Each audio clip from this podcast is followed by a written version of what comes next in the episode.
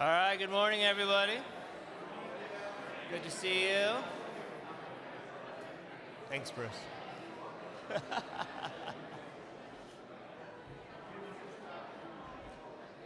right, I'm stretching. Hold on. If I have to stretch, it means you guys are in for it now. Hold on. There we go. All right. Today, if you um, don't know, is what we call Pentecost Sunday. And uh, Pentecost, meaning 50, it was a long, uh, so 50 days after Passover, kind of represented like children of Israel being able to flee Egypt, 50 days later being able to worship at the Mount Sinai, so they would continue these festivals. So, what was amazing, right, is that after Jesus died and rose again, and that was around Passover, 50 days later, they had returned to the city, and um, an amazing event happened where the Holy Spirit descended upon the people, and the birth of the church happened. So, in a sense, this is our birthday. So happy birthday to the church. And um, it was amazing. That's, that's a point of reference as far as historical. So some years we'll give specific messages based on Pentecost. We did last year. Today isn't necessarily based specific on Pentecost at all. Yet, the same Holy Spirit that descended that day with tongues of fire and went and shook the building and was amazing. And they were speaking in languages that were unknown to them, but people came to town and like, how do they know my language? Is the same Holy Spirit that is in you as a follower of Jesus. So it's not something you just look on the outside and go, that was good. It's in you now. So from that point, here we go. Just like the fired up people. Oh, also, those are uh, Justin and Melody. I don't know if you ever met Justin and Melody. So they're uh, good friends of mine from Reality San Francisco. They have moved to this area a few years ago, started coming to our church. They're like, oh, Pastor Dale's there. So they've been coming here for a while, and we've been trying to encourage them to get involved. They've been playing a lot in San Francisco. They're here with us. Just if, so if you see them, thank them, but they're also part of our church. They're not just guests. So wherever they are right now, that applause is for you. Uh, okay, we are in the final week of uh, emotional healthy relationships series.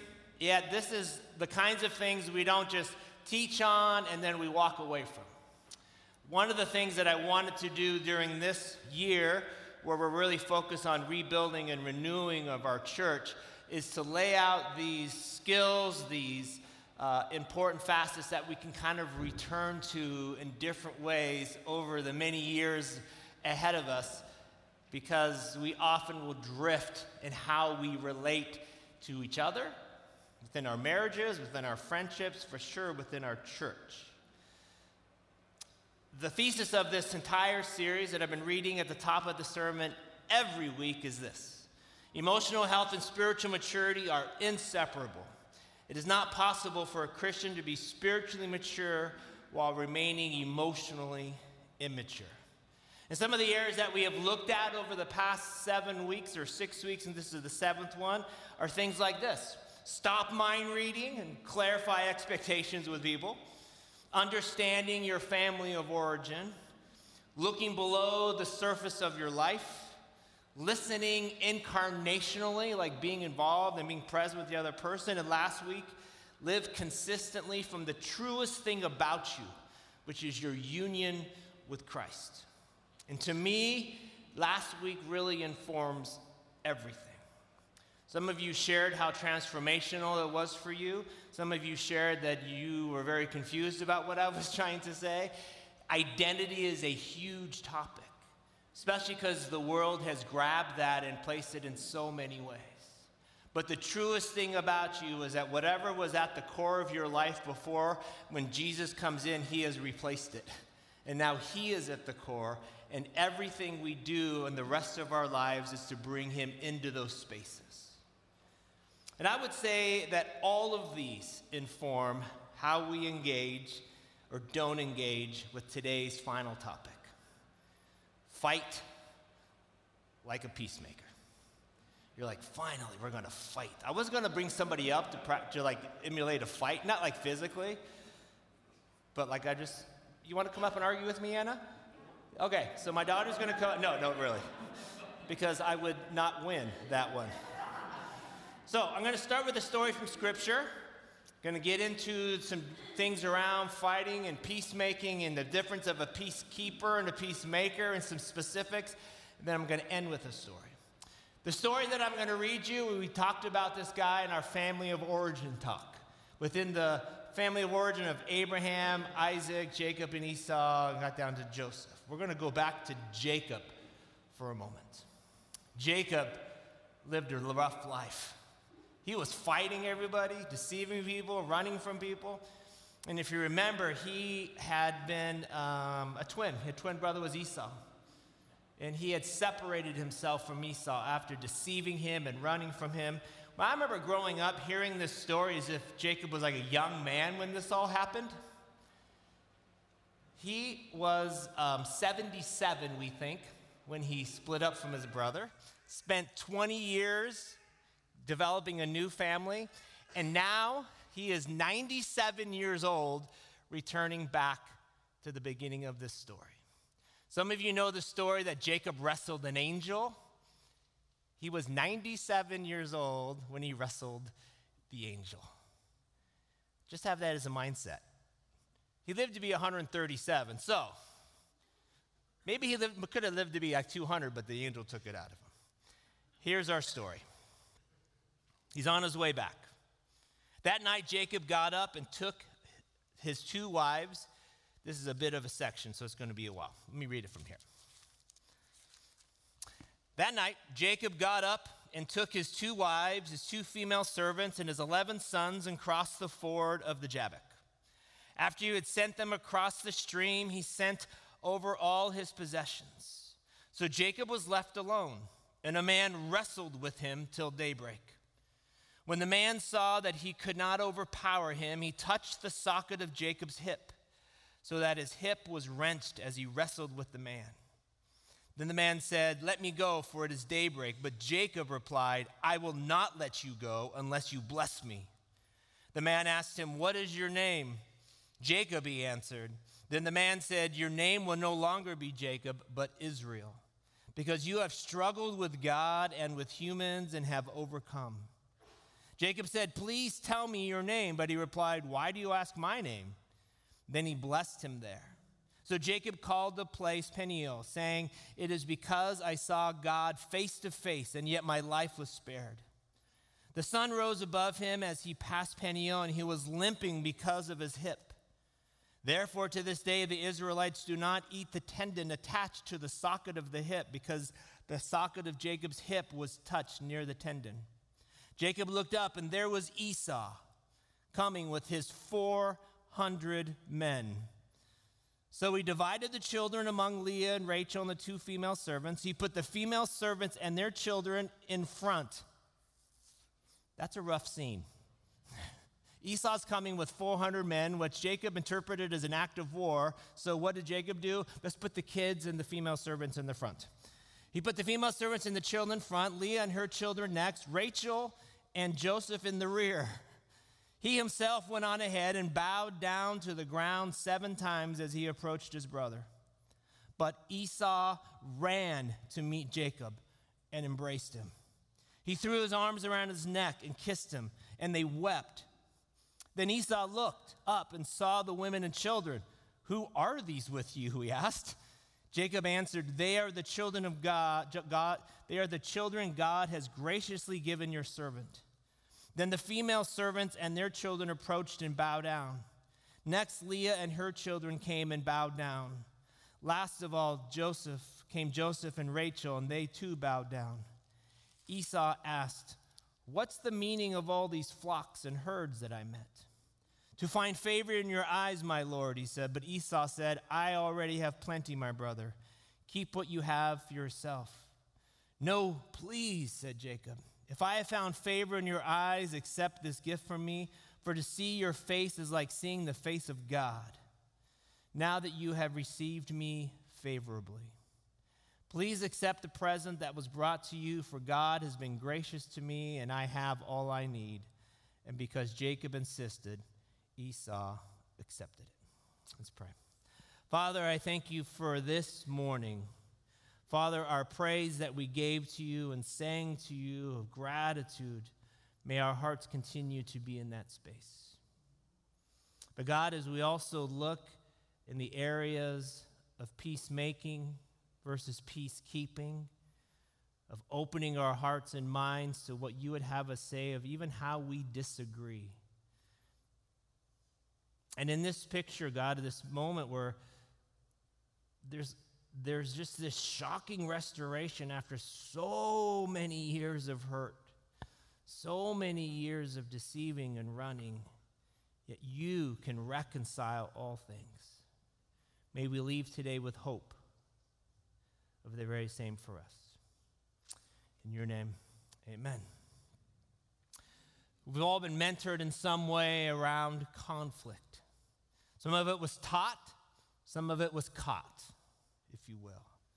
Some of it comes from your, a lot of it probably comes from your family of origin, of how you grew up and how your family deals with conflict. It could be even a culture of a work environment that's informing how you deal with conflict or how you are in your relationships.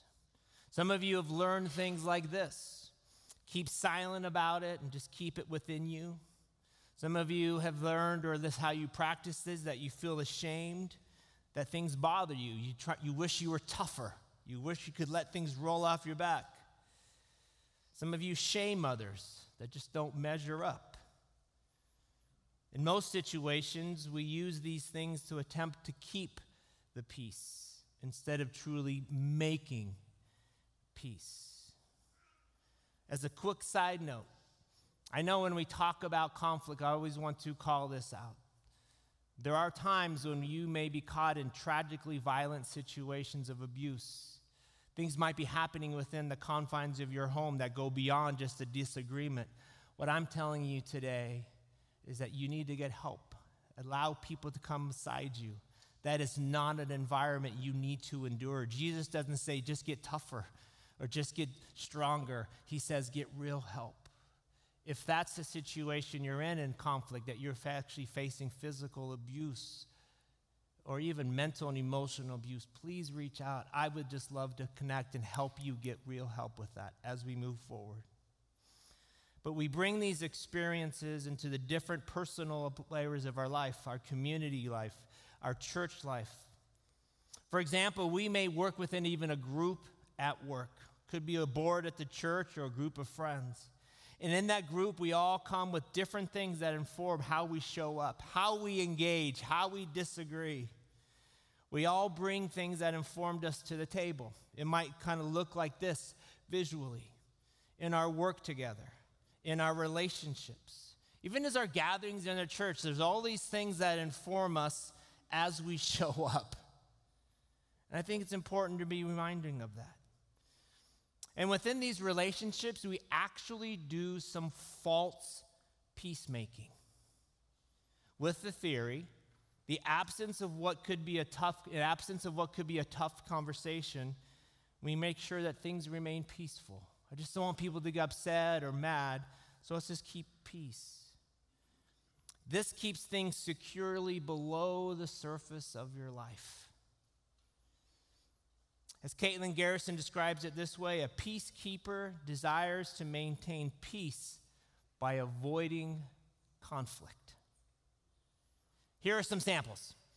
You may disagree with uh, what I'm saying here, like, man, in that situation, I think that's the best way. I'm just giving you some samples, some examples. Kevin is upset about the behavior of his spouse who constantly comes home late after work. He says nothing to her. Why? Because he thinks he's being like Christ by not saying anything. Although he does give her the cold shoulder and a bit of a stink eye.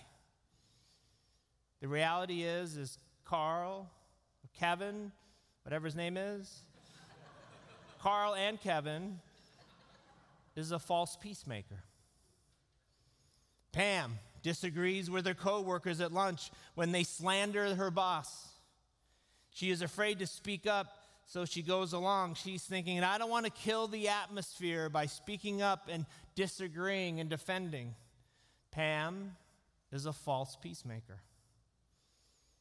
Joe goes to dinner with 10 other people.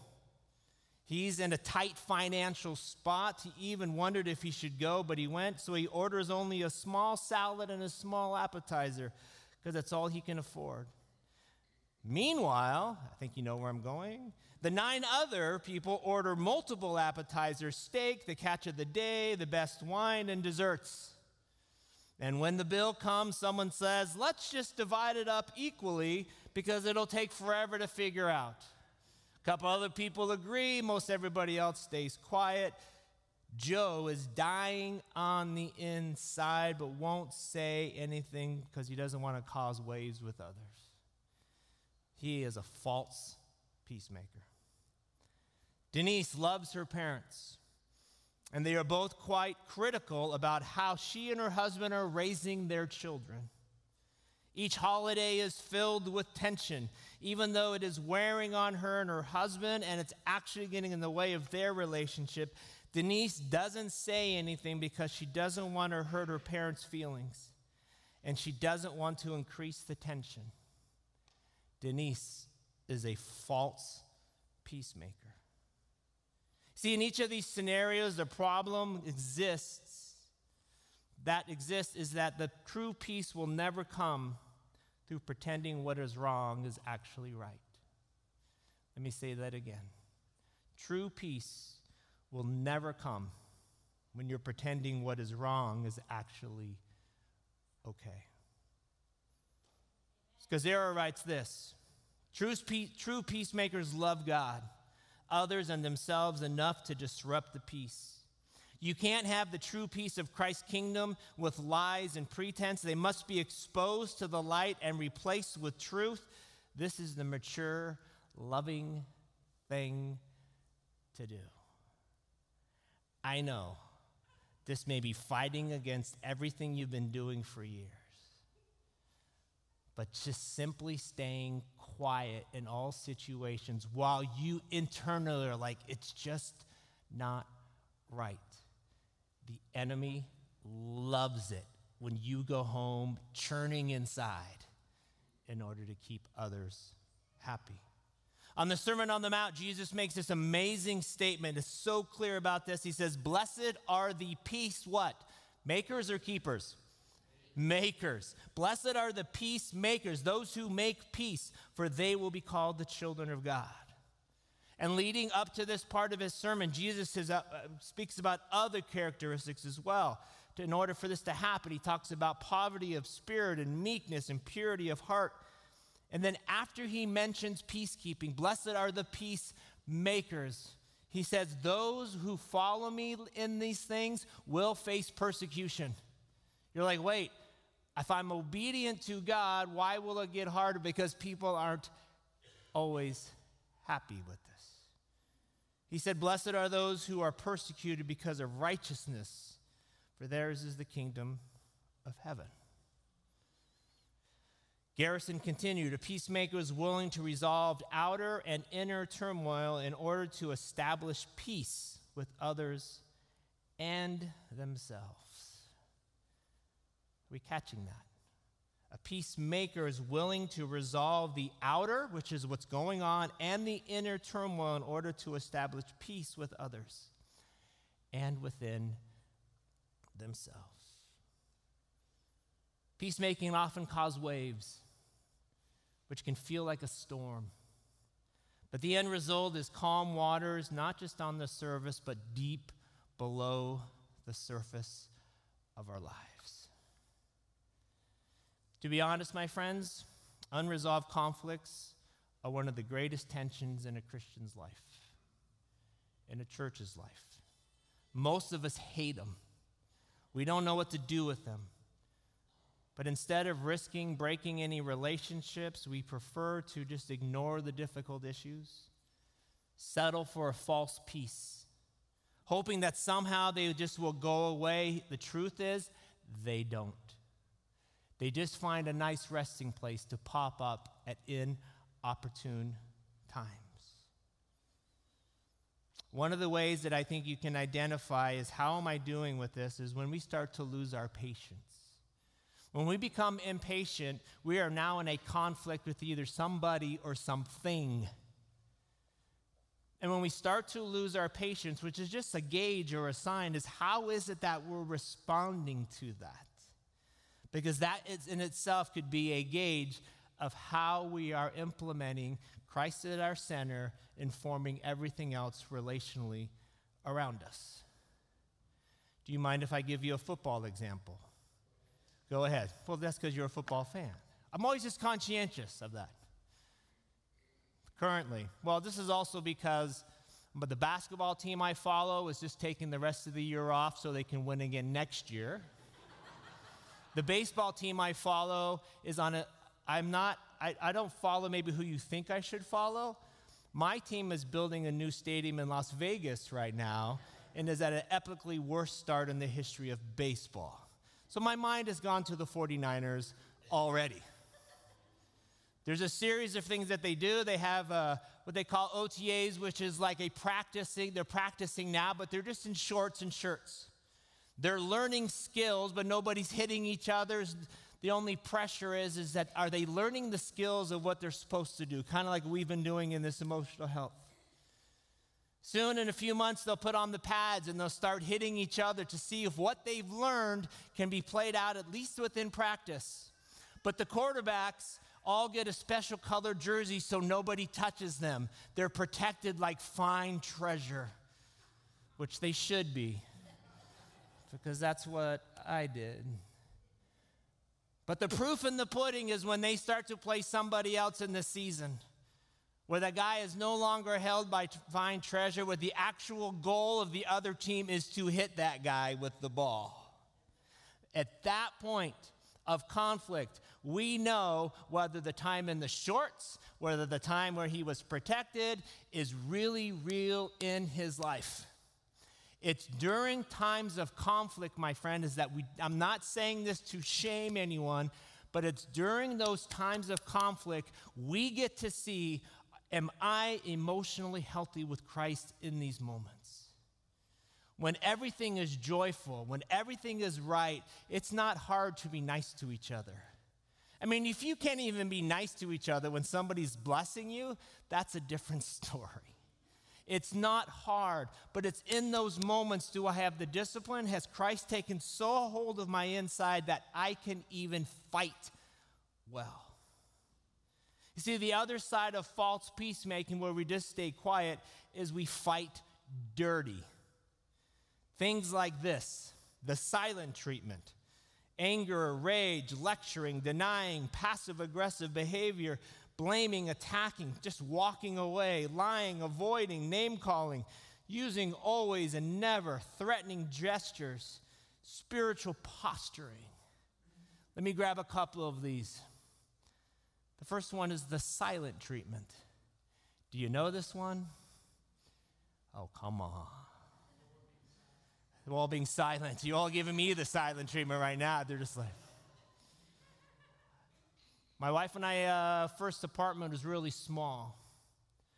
Giving the silent treatment to each other was really tough in a small apartment because we had like one room and then another room. And if you're giving each other silent treatment, you have to walk by and, like, excuse me.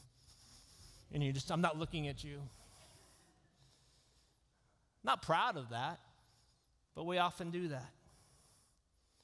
Research has found that people who received the silent treatment experienced a threat to their needs of belonging, self esteem, control, and meaningful existence. Often, this type of behavior reinforces the feeling that someone we care about often wants nothing to do with us. It can feel as though you don't exist. Sometimes the silent treatment happens in person I mean, you're literally with that other person and you're just like, Sometimes the silent treatment happens over written communication or doesn't happen over written communication. You receive a text and you're like, I saw the text. I'm going to make that person wait for a while because they need to know I'm still mad at them. You don't reply to an email. Now, there are times for sure where you just need to go, I need a break So you go for a while and sit, and so like I just need to think about this for a while. Man, do that. Encourage that with each other. Sometimes you just like, I just need some time alone, but come back and engage. I'm not saying you don't do that. But fighting dirty includes, I'm just to shun you for a while. In so many ways, this is actually narcissistic behavior. Fighting like this will keep people at levels of immaturity because they end up just getting what they want. If I can be silent longer than you can handle, I win. And that elevates me. Sometimes we use the silent treatment because we don't know how to communicate we are hurt. And I get that. So, some of these tools that we've been talking about are actually going to give some words to you expressing, like, I'm quiet because I'm hurt. So, how do you engage about that? We also use the silent treatment by just pushing away, we just disappear. Sometimes we do this at church. We're like, I'm just going to push away and leave and go somewhere else and tell nobody because I just want to keep the unity and peace. But when you do that, you're actually ripping something apart. Sometimes we do this with friends. Sometimes we do this just to test others. I'm going to be quiet about this and just see if they reach out as some kind of weird power trip within that. All of those things are brutal. Those things actually rip apart and are unfair. Another area that I think is just dirty fighting is in Christian communities, spiritual power posturing, I will call it. I've seen this in churches, I've seen this with friends, I've seen this with families, I've seen this with generations from grandmas passing on to their grandkids, from parents to their kids, kids to kids. The first person to say, you know, you've disappointed God, usually has the upper hand. Or things like, and you call yourself a Christian, as a way of negating. I'm not going to engage with you. I'm just going to randomly send you Bible verses to reveal to you how wrong you really are. It could be sending some verses about your behavior, or we say things like, hmm, the Jesus I know wouldn't do that. Or I expected more out of you. You do go to church, don't you? Jokingly, sometimes people say to me, Oh, Pastor Dale. And I say, Oh, congregant, whoever. We do this unknowingly too. We think we're doing it to draw people closer to God. One of the conversations I have a lot with parents is they're like, I don't want to force Christianity on my kids, so I don't make them come to church. I would say the greater damage of forcing Christianity on, on your kids is leveraging him to make a point. Bringing your kids to church doesn't force anything, but it's when you leverage God to make your point is where the real damage can happen. Sometimes this happens within leadership structures.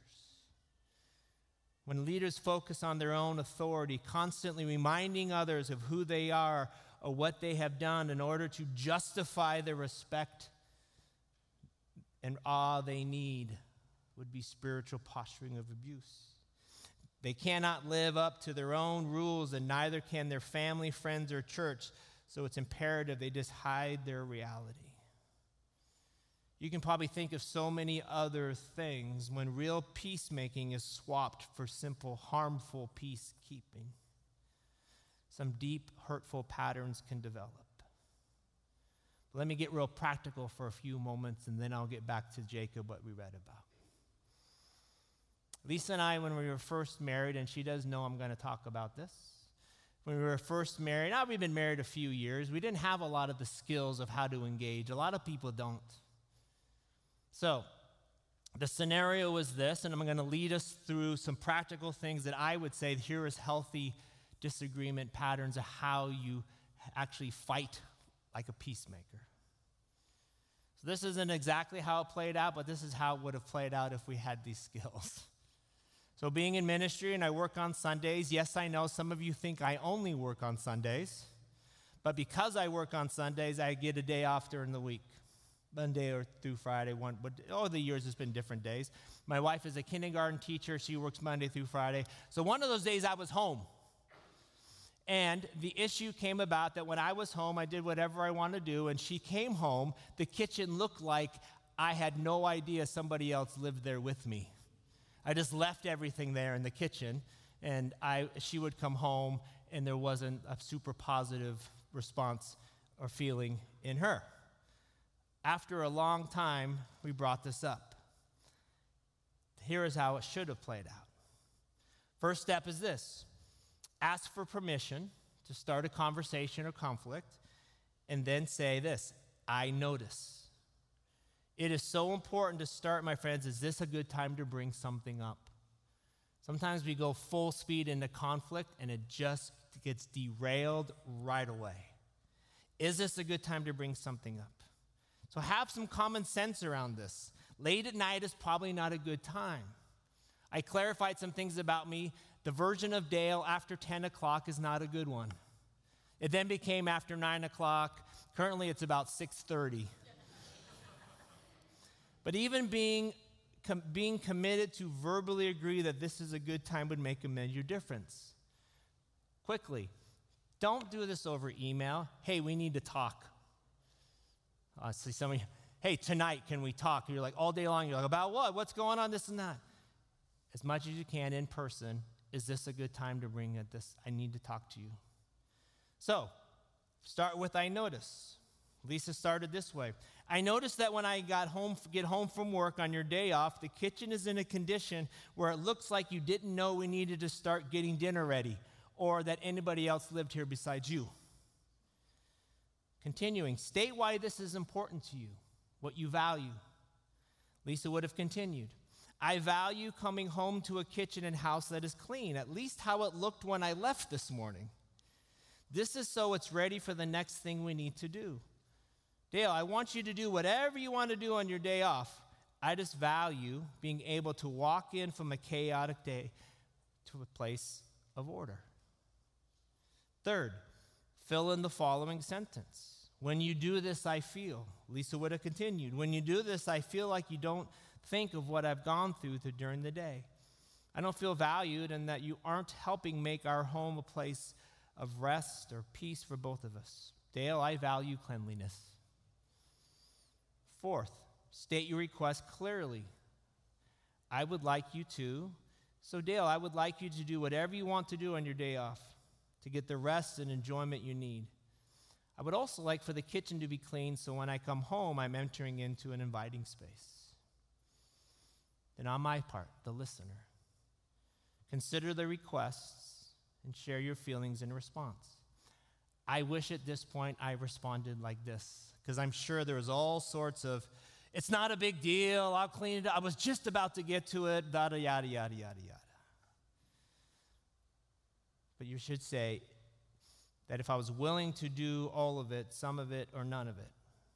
So even though at first it was just, I'll do some of it, I needed to realize I actually need to give life to my wife. What actually gave my relationship power was I responded to what she just desired. At the end, agree to the request or offer an alternative. I said, I'll commit to having the place clean. Now I know. And I have for 30 years.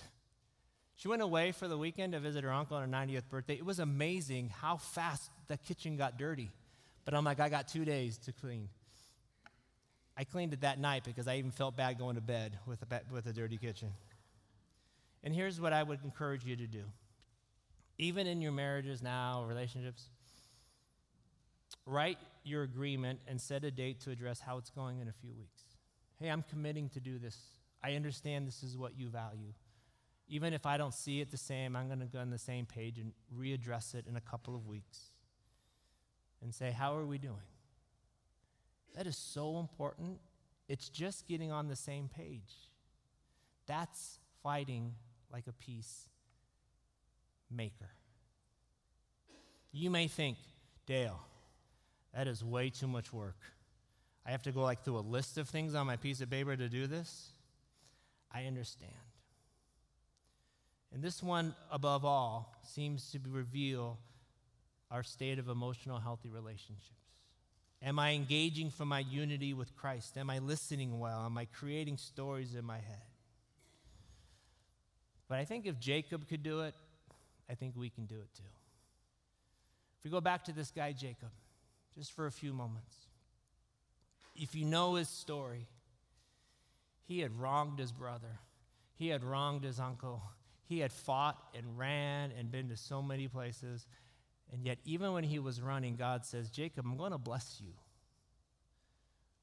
There's going to be a huge amount of generations that come after you. And I'm asking you to go back. So, even in the midst of that, Jacob does what he always does he develops a plan to get his way or out of a situation. So, he sends people forward to Esau, his brother, that he had left 20 years before. And they said, they came back and said, Esau's coming with 400 men. Everything in Jacob is like, what is going on?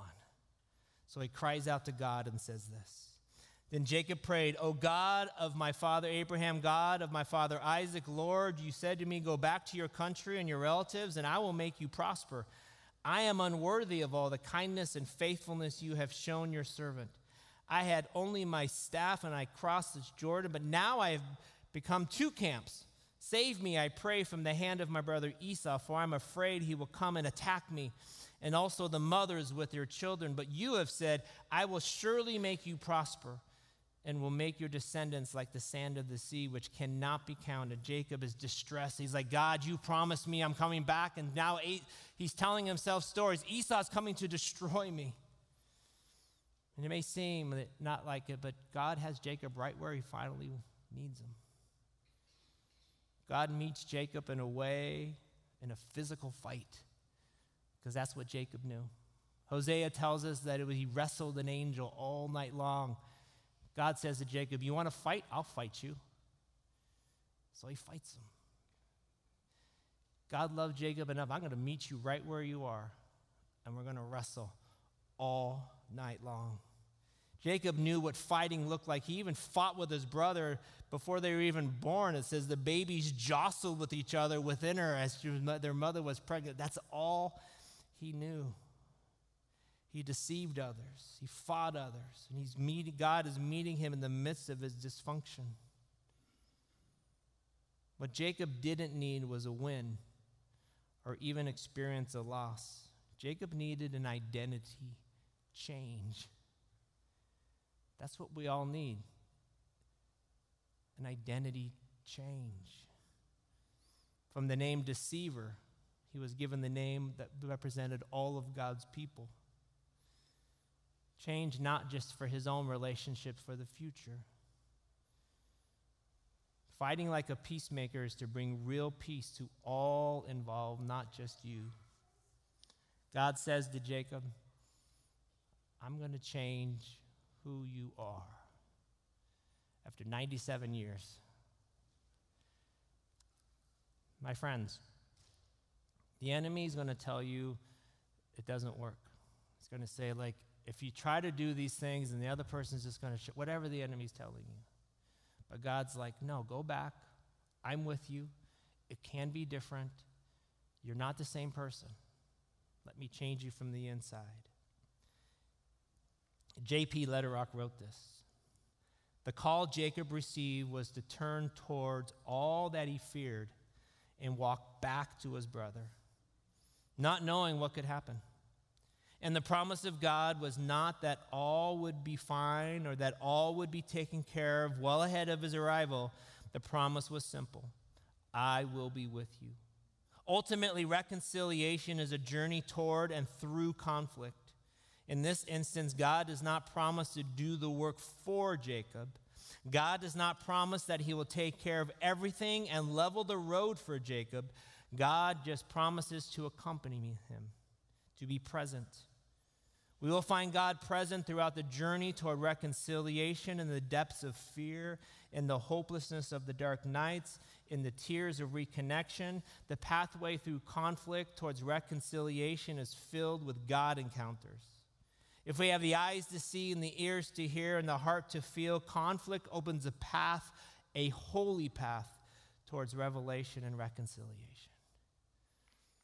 If you're waiting for it to be like God said this is going to be easy, that's not what God said. God just says, I'll be with you. So don't back off. Two things as we close. One, God doesn't just name our stuff, He names us. He doesn't just say, This is who you are. He said, This is your new name. You are a child of God. You are my child. I am in you, and you are in me. Just like we talked about last week, live in that place and bring that place to everything that you have. Secondly, and finally, is this is that how we go through conflict with others reveals all of our emotional health and spiritual maturity. It does. It doesn't mean you're a fail if you don't do well. It just reveals there's more that God wants to work on with you. My hope is that when you go through conflict with somebody and it didn't go well, you can pause and go, man, I want to do that again.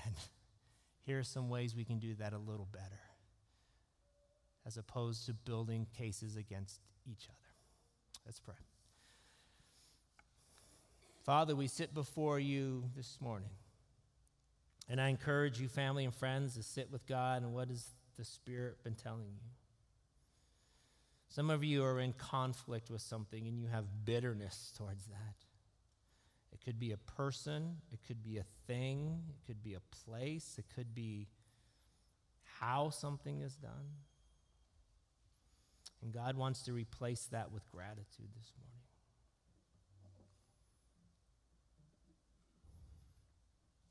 You may be in conflict with somebody, and God's calling you to say, Go back. I'll be with you.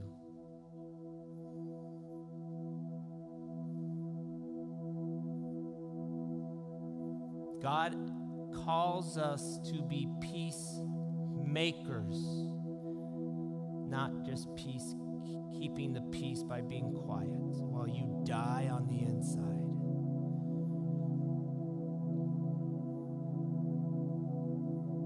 God's pressing on my heart that there are people here this morning that are just dying on the inside and they've been hurting for years, thinking they're doing what God, what you wanted them to do by just keeping it inside. They should be strong enough and just relying on you. And if they start to feel bad, it's because they're not relying on you. When the whole time you're saying, no, let's go, let's make things right.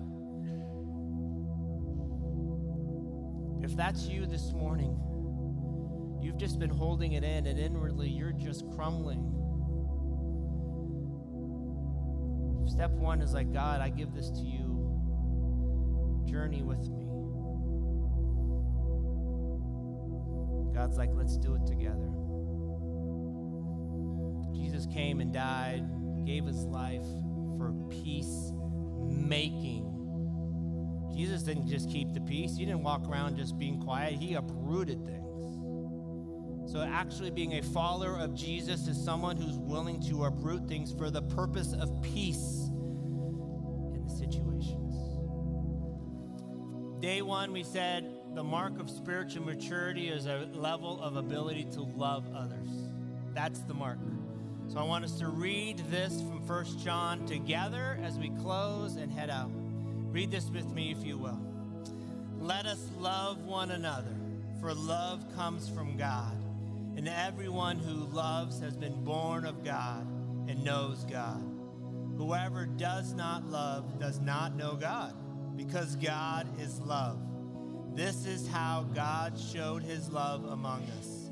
He sent his one and only Son into the world that we might live through him. This is love. Not that we loved God, but that he loved us and sent his Son as an atoning sacrifice for our sins. Dear friends, since God so loved us, we also ought to love one another. No one has ever seen God, but if we love one another, God lives in us and his love is made complete in us. God bless you. Have an amazing, amazing week. I sit right over here if you want to connect after service. God bless.